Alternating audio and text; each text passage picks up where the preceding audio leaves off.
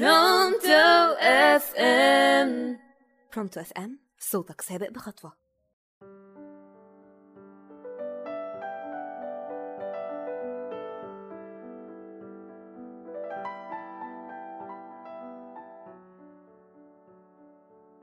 مساء الفل على كل مستمعينا في كل مكان.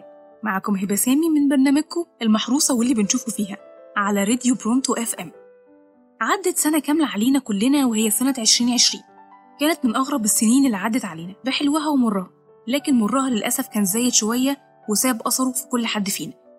كنا دايما لما بنقعد نتكلم مع بعض في أي تجمعات بنقعد نتكلم عن السنة دي إزاي عدت علينا وكنا بنسأل كل واحد أنت شايف سنة 2020 دي بالنسبة لك كانت إيه؟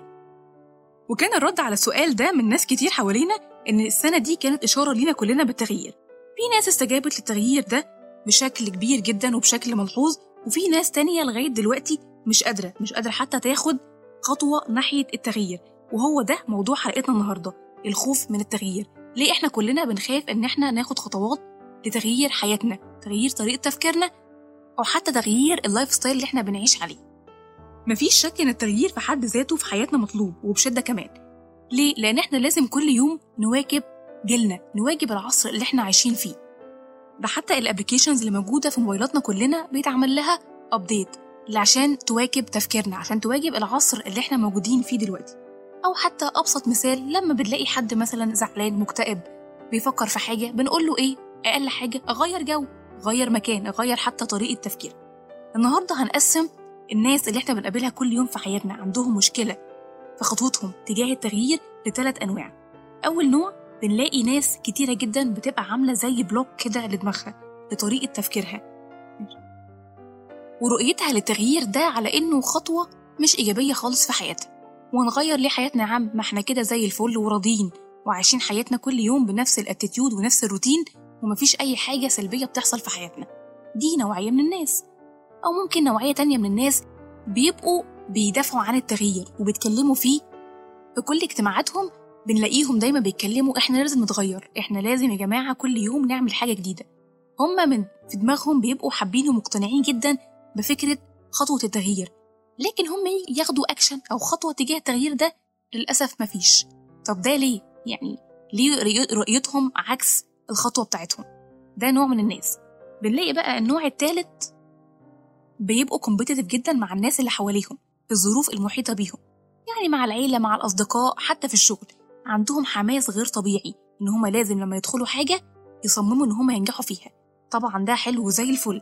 لكن بقى خلينا نتفرج عليهم لما يدخلوا في الحاجة دي ويبقى عندهم مبدأ التغيير ويجوا فعلا يتغيروا ويفشلوا مرة أو اتنين. بنلاقي ناس تانية مختلفة تماما قدامنا. طب هم دول الناس يا جماعة اللي كانوا competitive جدا وبيقعدوا يشجعونا. لا خلاص. هم بقوا ناس محبطين جدا. فقدوا الشغف وفقدوا الحماس بتاعهم. وده للأسف بيبقى يعني أخطر الأنواع الثلاثة اللي أنا بتكلم عنهم لأن هم عندهم المبدأ وموافقين وبدأوا فعلا ياخدوا أكشن تجاه الخطوة بتاعت التغيير دي. لكن أول ما حصل لهم محاولة واحدة أو اتنين أو تلاتة من الفشل والإحباط بيبدأوا يوقفوا الخطوة دي تماما. مش بس يوقفوها بيكنسلوها وبيشيلوها من حياتهم وحتى ممكن يروجوا للناس اللي معاهم. لا يا جماعة طب ما أنا عملت كده وفشلت. أنت يعني ممكن مثلا تيجي تعمل إيه تاني؟ هتزود عليها إيه تاني؟ دول التلات أنواع اللي ممكن نقابلهم في حياتنا أكثر عرضة من غيرهم للخوف من التغيير. طيب لما نيجي كده ندرس التلات حالات دول هنلاقي إيه الحاجات المشتركة اللي إحنا ممكن نلاقيهم؟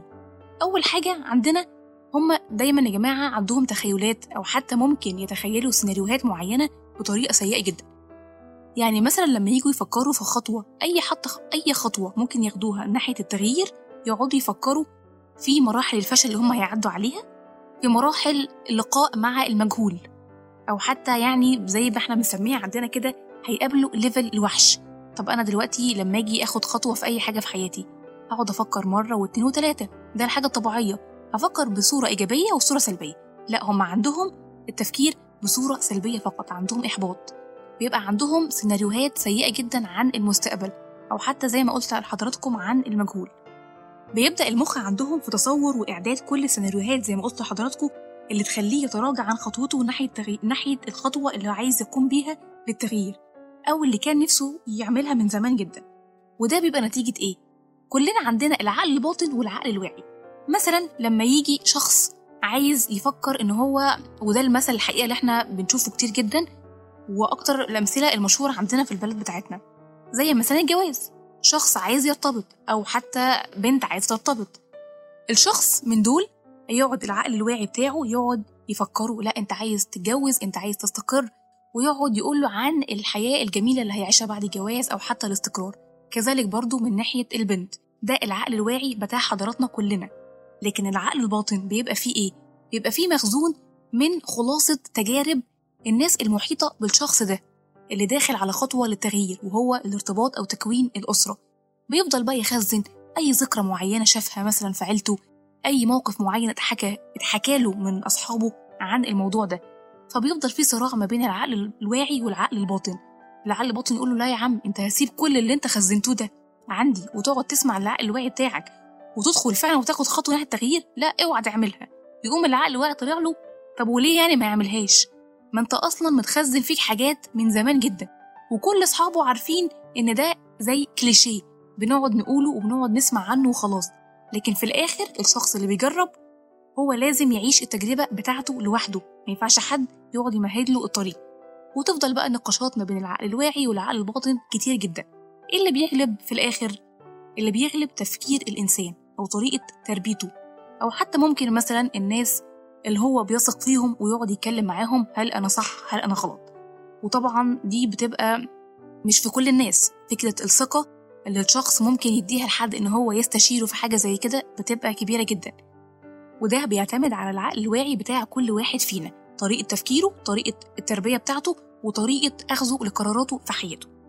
وفي نهاية الحلقة أحب أقول إن كل واحد قادر إن هو يرسم بإيده الطريقة اللي هو حابب يعيشها. حتى لو كانت الرسمة فيها مشكلة أو فيها حاجات كتير مش مظبوطة أو هو مش راضي عنها هو برضه بس الوحيد اللي قادر إن هو يمسحها ويرسمها من الأول. التغيير تحدي مش أي حد قادر إن هو يدخله ويعدي منه أو حتى يفوز بيه. أتمنى أن تكون الحلقة عجبت حضراتكم وقدرتوا تستفيدوا منها النهاردة. كان معاكم هبة سامي من برنامجكم المحروسة واللي بنشوفه فيها على راديو برونتو إف إم.